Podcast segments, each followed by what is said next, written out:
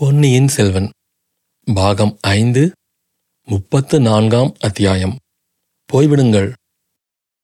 ஐயோ பிசாசு என்ற பீதி நிறைந்த குரல் வந்த திசையை நோக்கி வந்தியத்தேவன் விரைந்து ஓடினான். ஓடும்போதே அவன் உள்ளத்தில், இது மணிமேகலையின் குரல் அல்லவா? இவள் எதற்காக இந்நேரத்தில் இங்கு வந்தாள்? எதை பார்த்துவிட்டு இப்படி அலறினாள்? பிசாசு என்பது ஒன்று இருக்க முடியாது, பின் என்னவாயிருக்கும்? குரலில் உண்மையான பயம் தோணித்ததே. அவளை இப்போது நாம் அணுகிச் செல்வதிலிருந்து ஏதாவது தொல்லை ஏற்படுமோ? அவளுடைய தமையனோ நம்மை கடித்து தின்றுவிட வேண்டும் என்றிருக்கிறான். ஆதித்த கரிகாலர் வெறி கொண்டிருக்கிறார்.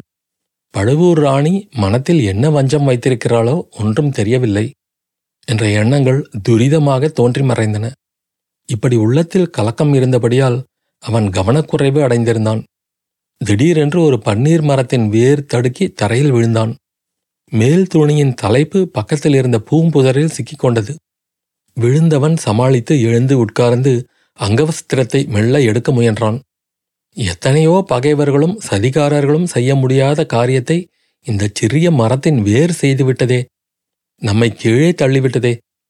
இது ஏதேனும் அபசகுணத்துக்கு அறிகுறியோ? அல்லது நம்மை ஆபத்துக்கு உள்ளாக்காமல் இந்த மரவேர் தடுத்து ஆட்கொள்கிறதோ என்று எண்ணி வந்தியத்தேவன் தனக்குத்தானே புன்னகை புரிந்து கொண்டான். அச்சமயம், அம்மா அம்மா எங்கே இருக்கிறீர்கள் என்ற குரல் கேட்டது. அது சந்திரமதியின் குரல்.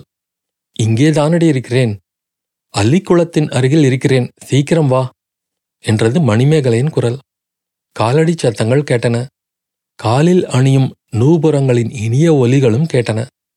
அள்ளிக்குளம் என்று மணிமேகலை கூறியது அந்த பூங்காவனத்தின் மத்தியில் செய்குன்றத்தின் அருகில் இருந்த சிறிய பளிங்குக்கல் தடாகத்தைத்தான்.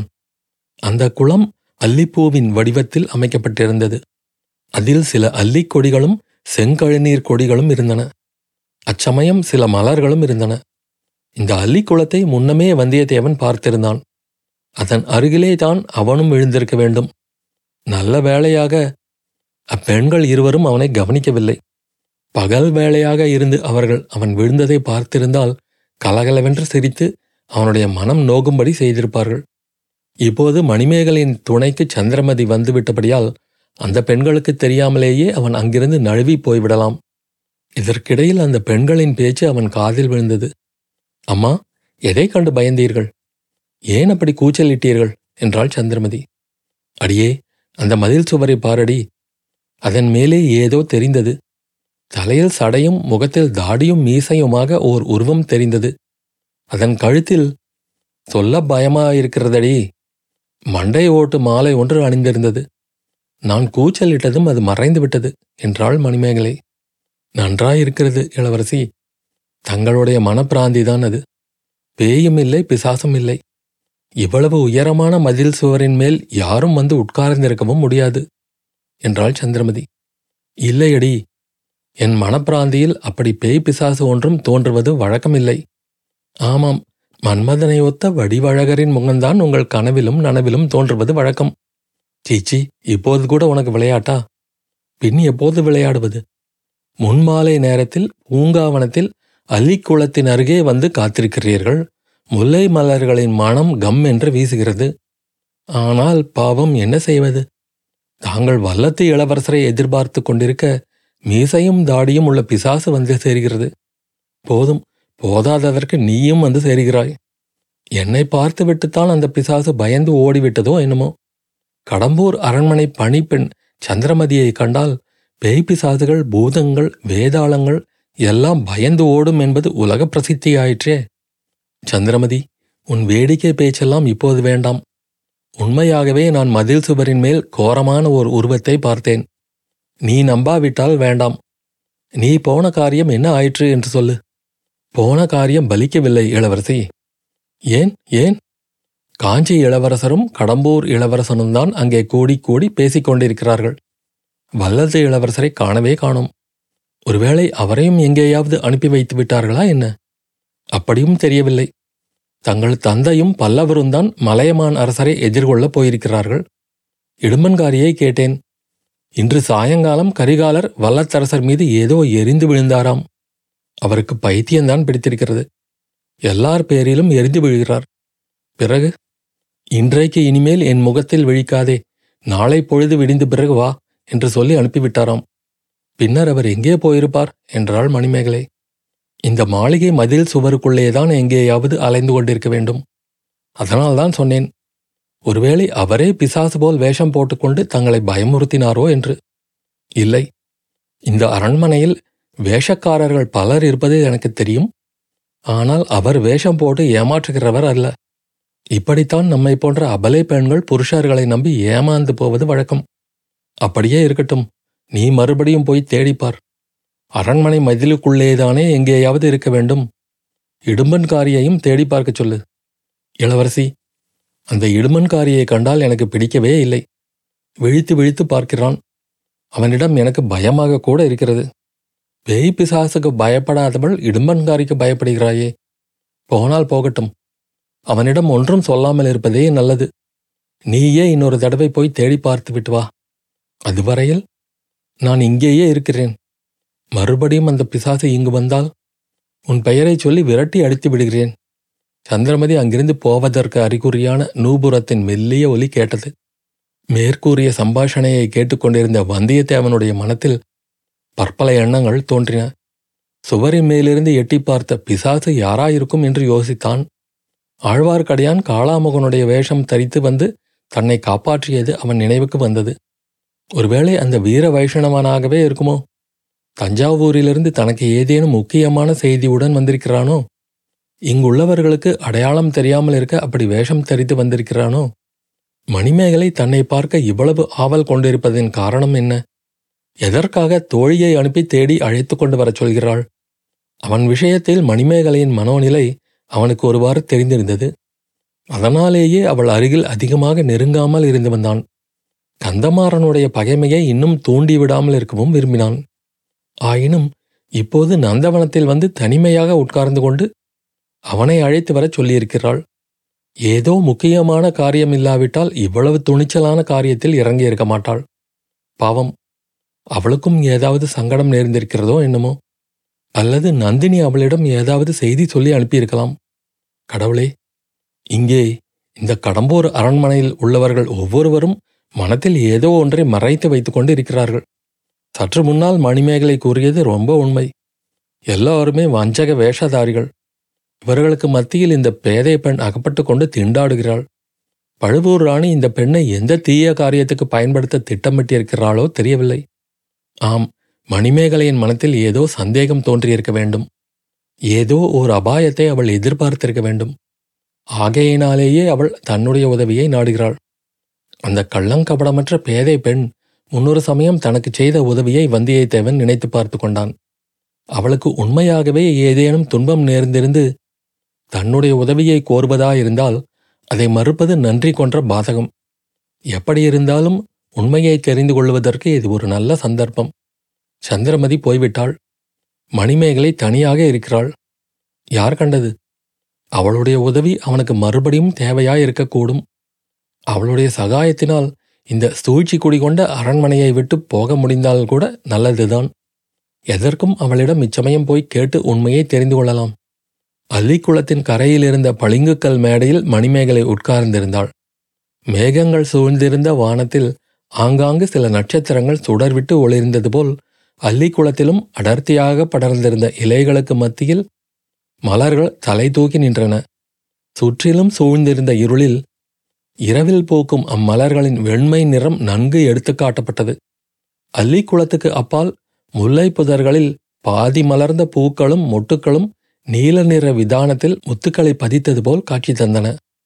இதை பார்த்து கொண்டிருந்த மணிமேகலை தனக்கு பின்னால் காலடி சத்தம் கேட்டு திடுக்கிட்டு திரும்பி பார்த்தாள். மிகச் சமீபத்தில் வந்திருந்த உருவத்தை கண்டு அவசரமாக எழுந்தது போல் கால் தடுமாறி பின்னால் இருந்த குளத்தில் விழப்போனாள். ராஜகுமாரி, நான் தான் என்று கூறிக்கொண்டே வந்தியத்தேவன் மணிமேகலையை தாங்கி பிடித்து கொண்டான். மணிமேகலையின் உடல் சிலிர்த்தது. இயற்கையாக ஏற்பட்ட கூச்சத்தினால் அவனுடைய கரங்களை பற்றி அப்பால் தள்ளிவிட்டு தன்னை விடுவித்துக் கொள்ள பார்த்தாள். ஆனால் அதற்கு வேண்டிய பலம் அப்போது அவளுடைய கரங்களில் இல்லை. அந்த முயற்சியில் மறுபடியும் பின்னாலேதான் சாயும்படி நேர்ந்தது. வந்தியத்தேவன் இன்னும் கெட்டியாக அவளை பிடித்து தாங்கி முன்பக்கமாக கொண்டு வந்தான். மணிமேகலை ஒரு பெருமுயற்சி செய்து தன்னை சுதாரித்து கொண்டு, விடுங்கள், என்னை தொடாதீர்கள் என்று கோபக்குரலில் கூறினாள். வந்தியத்தேவன் அவளை விட்டுவிட்டு, ராஜகுமாரி, மன்னிக்க வேண்டும் என்றான். மணிமேகலை இன்னமும் படபடப்பு நீங்காத தழுத்தழுத்த குரலில், தங்களை நான் எதற்காக மன்னிக்க வேண்டும் என்று கேட்டாள். திடீரென்று வந்து தங்களை திடுக்கிடச் செய்ததற்காகத்தான். வந்ததுதான் வந்தீர்கள், எதற்காக என்னை தொட்டு பிடித்து கொள்ள வேண்டும் என்று மணிமேகலை கேட்ட குரலில் அவள் தன்னை நன்றாக சுதாரித்து கொண்டு விட்டாள் என்பது வெளியாயிற்று. தாங்கள் குளத்தில் விழாமல் பிடித்து கொண்டேன். அழகாயிருக்கிறது. அன்று ஏரியில் விழுந்து நான் முழுகி தத்தளித்த போது இவ்வளவு பரிவு காட்டவில்லையே. இந்த முழங்கால் அளவு தண்ணீர் உள்ள குளத்தில் நான் விழாமல் காப்பாற்றுவதற்கு வந்துவிட்டீர்களே. அது என் குற்றம்தான். நீங்கள் ஒரு குற்றமும் செய்யவில்லை. குற்றமெல்லாம் என்னுடையதுதான். அது எப்படி? தாங்கள் குற்றம் எதுவும் செய்யவில்லை. என் பேரில் ஏதோ கோபத்தினால் இவ்விதம் சொல்லுகிறீர்கள். முன்னொரு நாள் தாங்கள் வேட்டை மண்டபத்துக்குள்ளிருந்து திடீரென்று நான் இருந்த அறையில் புகுந்தீர்கள். அன்றைக்கும் என்னை திடுக்கிட வைத்தீர்கள். அப்போதே நான் கூக்குரலிட்டு தங்களை என் தந்தையிடம் பிடித்து கொடுத்திருக்க வேண்டும். அன்றைக்கு என்னை பெரும் அபாயத்திலிருந்து காப்பாற்றினீர்கள். அதை என்றைக்கும் நான் மறக்க மாட்டேன். அதற்கு பதில் தாங்கள் நன்றி செலுத்திய விதத்தை நானும் மறக்க மாட்டேன். நன்றி கேட்டவர்களிலே தங்களைப் போல நான் பார்த்ததே இல்லை. இளவரசி, இது பெரிய அபாண்டம். எந்த விதத்தில் நான் நன்றி கேட்டவன்? சொல்லுங்கள். தங்களை யாரோ கொலைகாரர்கள் துரத்தி வருவதாக போய் சொன்னீர்கள். நான் வேட்டை மண்டபத்துக்கு போய் பார்த்துவிட்டு வருவதற்குள் என்னிடம் சொல்லிக் கொள்ளாமலே திருடனை போல் ஓடிவிட்டீர்கள். திருடனை போல் ஓடிவிட்டேன் என்றா சொன்னீர்கள்? திருடனை போல் என்று கூறியது தவறு. திருடனேதான். இளவரசி, அன்று நான் எவ்வளவு இக்கட்டான நிலைமையில் இருந்தேன் என்பது தங்களுக்கு தெரியாது. தெரியாதவர்களுக்கு தாங்கள் தெரியப்படுத்தியிருக்கலாமே. யார் வேண்டாம் என்று தடுத்தார்கள்? தங்கள் தோழி சந்திரமதிதான். தாங்கள் வேட்டை மண்டபத்துக்குள் சென்றதும் சந்திரமதி இன்னொரு வாசல் வழியாக வந்துவிட்டாள். அவள் கண்களில் படாமல் இருப்பதற்காக யாழ் களஞ்சியத்தில் மறைந்து கொண்டேன். பிறகு அங்கிருந்து மாயமாய் மறைந்து போய்விட்டீர்கள். இல்லை, மச்சுப்படி ஏறி மாடங்களையெல்லாம் தாண்டி மதில் சுவர் மேலும் ஏறி குதித்துத்தான் போனேன். இளவரசி, அன்று என்னை யாராவது கண்டுபிடித்திருந்தால் நான் ஏற்றுக்கொண்டிருந்த காரியமும் கெட்டிருக்கும். தங்களுக்கும் வசைச்சொல் ஏற்பட்டிருக்கும். இந்த பேதை பெண்ணை பற்றி தங்களுக்கு என்ன கவலை? உண்மையாகவே கவலைதான். அப்படியானால் இங்கே தாங்கள் திரும்பி வந்து இத்தனை நாள் ஆயிற்றே, சொல்லாமல் ஓடிப்போன காரணத்தை சொல்லியிருக்கலாமே. அதற்கு சந்தர்ப்பத்தைத்தான் எதிர்பார்த்து கொண்டிருந்தேன். ஏன் ஐயா வெறும் வார்த்தை? நான் இருக்கும் திக்கையே தாங்கள் திரும்பி பார்ப்பது கிடையாதே. சகோதரி, நான் தங்கள் சகோதரி அல்ல. தாங்கள் என் சிநேகிதன் கந்தமாறனுடைய சகோதரி. ஆகையால் எனக்கும் சகோதரி. கந்தமாறன் என்னுடைய சகோதரன் அல்ல. தங்களுக்கு அவன் சிநேகிதனும் அல்ல. நம் இருவருக்கும் அவன் கொடிய பகைவன். இளவரசி, அதுதான் தங்களுக்கு தெரிந்திருக்கிறதே. சில நாள் முன்வரையில் கந்தமாறன் என் உயிருக்கு உயிரான நண்பனாக இருந்தான். இப்போது அடியோடு மாறிப்போயிருக்கிறான். பார்த்திபேந்திரன் எப்போது என் தலைக்கு உலை வைக்கலாம் என்று பார்த்து கொண்டிருக்கிறான். ஆதித்த கரிகாலரோ நிமிஷத்துக்கு நிமிஷம் மாறுகிறார். இந்த நிமிஷம் அன்பாக பேசுகிறார், அடுத்த நிமிஷம் எரிந்து விழுகிறார். எப்போது என்ன ஆபத்து வருமோ என்று எதிர்பார்த்து காலங்கழிக்கிறேன். இந்த நிலைமையில் என்னுடைய நன்றியை செலுத்துவதற்காக தங்களை நான் தேடி வந்தால், ஐயா, தங்களை காப்பாற்றிக் கொள்வதில் தாங்கள் இவ்வளவு ஊக்கமாயிருப்பது பற்றி நான் மிக்க மகிழ்ச்சி அடைகிறேன். இளவரசி, என்னை பற்றி நான் கவலைப்படவில்லை. என் உயிரை பற்றியும் கவலைப்படவில்லை. தங்களுக்கு என்னால் தீங்கு எதுவும் நேராமல் இருக்க வேண்டும் என்றுதான் கவலைப்பட்டு கொண்டிருக்கிறேன். கவலைப்பட்டு உருகிக் கொண்டே இருக்கிறீர்கள். ஆண்மக்கள் எல்லோருமே வஞ்சகர்கள் என்று சந்திரமதி சொல்லுவாள். அது உண்மை என்று இப்போதுதான் நிச்சயமாகிறது. யார் என்ன சொன்னாலும் சரிதான். என் உயிர் உள்ள வரையில் தங்களை நான் மறக்க மாட்டேன். தாங்கள் எனக்கு செய்த உதவியையும் மறக்க மாட்டேன். மணிமேகலை சிறிது சிந்தனையில் ஆழ்ந்தெறிந்துவிட்டு, ஐயா, இப்போது தாங்கள் சொன்னதை இன்னொரு தடவை சொல்லுங்கள் என்றாள். ஆயிரம் தடவை வேண்டுமானாலும் சொல்கிறேன். என் உயிர் உள்ள வரையில் தாங்கள் செய்த உதவியை மறக்க மாட்டேன் என்று வந்தியத்தேவன் உறுதியுடன் கூறினான். ஆயிரம் தடவை சொன்னால் மட்டும் என்ன பயன்? அதை நிறைவேற்ற முயற்சி எடுக்க வேண்டுமல்லவா? எந்த விதத்தில் முயற்சி எடுப்பது? சொல்லுங்கள் இளவரசி. தங்கள் உயிர் உள்ள வரையிலேதான் எனக்கு நன்றி செலுத்துவீர்கள். ஆகையால் தங்கள் உயிரை முதலில் காப்பாற்றிக் கொள்ள வேண்டும். தங்களுக்காக இல்லாவிட்டாலும் எனக்காக காப்பாற்றிக் கொள்ளுங்கள். இளவரசி, இது என்ன? ஐயா, உண்மையை சொல்லுங்கள். சற்று முன்னால் நானும் என் தோழியும் பேசிக்கொண்டிருந்ததை தாங்கள் கேட்டுக்கொண்டிருந்தீர்களா? மன்னிக்க வேண்டும் இளவரசி, ஐயோ பிசாசு என்று தாங்கள் கூவியதை கேட்டு ஓடி வந்தேன். அதற்குள் தங்கள் தோழி சந்திரமதி வந்துவிட்டாள். உங்களுடைய பேச்சை கேட்கும்படி நேர்ந்துவிட்டது. தங்களை எப்படியாவது தேடி பிடித்து அழைத்து வரும்படி அவளை நான் அனுப்பியது தெரியுமல்லவா? காதில் விழுந்தது, அதனாலேதான் தங்களை அணுகி வந்தேன். இல்லாவிட்டால் என் அருகிலும் வந்திருக்க மாட்டீர்கள். அடடா, என்ன கரிசனம்! போனால் போகட்டும், தாங்கள் எவ்வளவு கல் நெஞ்சராயிருந்தாலும் என் மனம் கேட்கவில்லை. தங்களுக்கு ஆபத்து என்றால் என்னால் பொறுத்து கொண்டிருக்க முடியவில்லை. இளவரசி, என்னுடைய ஆபத்தான நிலைமை எனக்கு தெரிந்தே இருக்கிறது. எனக்கு தெரியாத புதிய ஆபத்து ஏதேனும் வரப்போகிறதா? ஐயா, இந்த அரண்மனையை விட்டு தாங்கள் உடனே போய்விடுங்கள். என்னை புறங்காட்டி ஓடச் சொல்கிறீர்களா? போர்க்களத்தில் புறங்காட்டி ஓடக்கூடாது. சதிகாரர்களிடமிருந்து தப்பிச் செல்வதில் குற்றம் என்ன? யார் சதிகாரர்கள்? வேறு யார்? கந்தமாறனும் பார்த்திபேந்திரனும் தான். அவர்களுக்கு பயந்து நான் இந்த அரண்மனையை விட்டு ஓட முடியாது. என் தமையனால் தங்களுக்கு தீங்கி நேர்வதை அறிந்து அதை நான் சகித்து கொண்டிருக்க முடியாது. இளவரசி, கந்தமாறனுடைய காரியங்களுக்கு தாங்கள் எப்படி பொறுப்பாவீர்கள்? என் காரணமாகவே அவனும் பார்த்திபேந்திரனும் தங்களுக்கு தீங்கி இழைக்க பார்க்கிறார்கள். தங்களுக்காக நான் துன்பம் அடைந்தால் அது என் பாக்கியம். தாங்கள் செய்த உதவிக்கு பிரதி செய்ததாக எண்ணிக்கொள்வேன். நந்தினி தேவி கூறியது சரிதான். ஆஹா, பழுவூர் ராணி தங்களிடம் என்ன கூறினாள்? உங்களிடம் உயிரை காப்பாற்றிக் கொள்ளும்படி சொன்னால் கேட்க மாட்டீர்கள், வேறு யுக்தி செய்ய வேண்டும் என்றார். ஐயா, தயவு செய்து தாங்கள் என்னுடன் வாருங்கள்.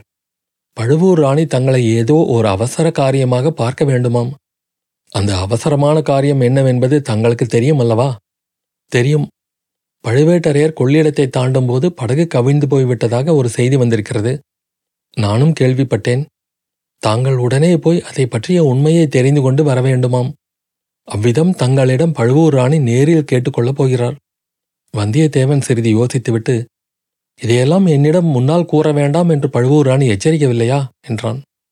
ஆமாம், பின் ஏன் இதை பற்றி என்னிடம் சொன்னீர்கள்? என் மனம் குழம்பியிருப்பதுதான் காரணம் ஐயா. சில நாளைக்கு முன்னால் வரையில் நான் கள்ளங்கப்படமறியாத பெண்ணாயிருந்தேன். யாரை பற்றியும் எந்தவிதமான சந்தேகமும் கொண்டதில்லை. யாரை பற்றியேனும் என் தோழிகள் குறை சொன்னாலும் நம்புவதில்லை. இப்போது எல்லாரையும் சந்தேகிக்கிறேன், எல்லாவற்றையும் சந்தேகிக்கிறேன்.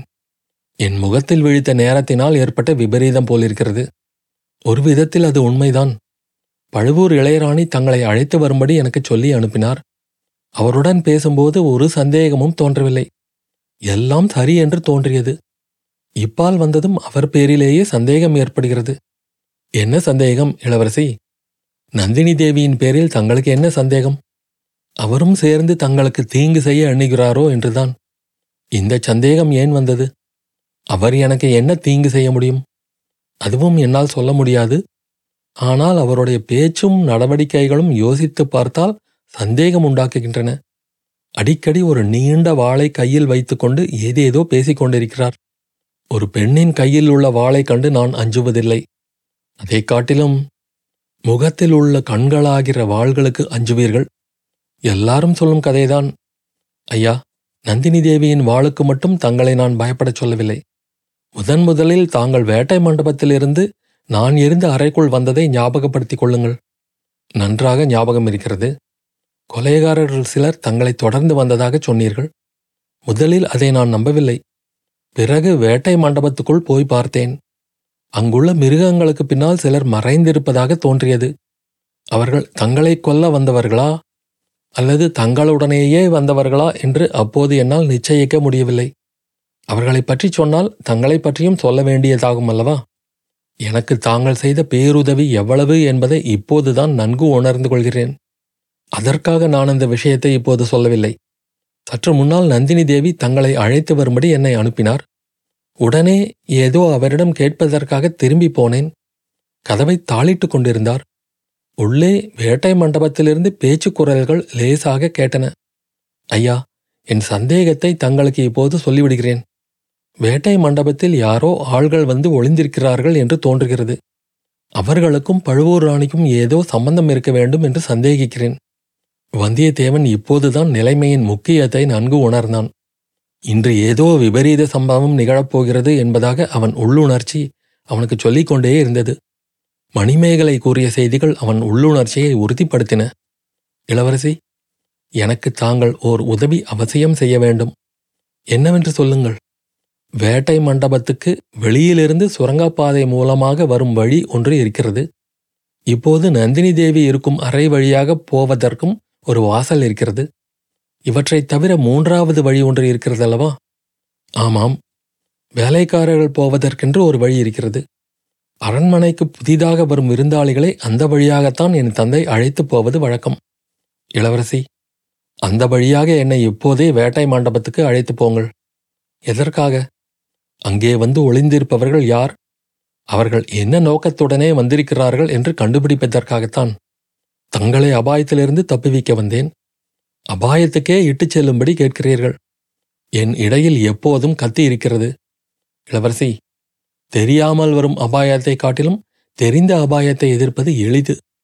அபாயத்தை நாமே எதிர்கொண்டு போவது இன்னும் மேலானது.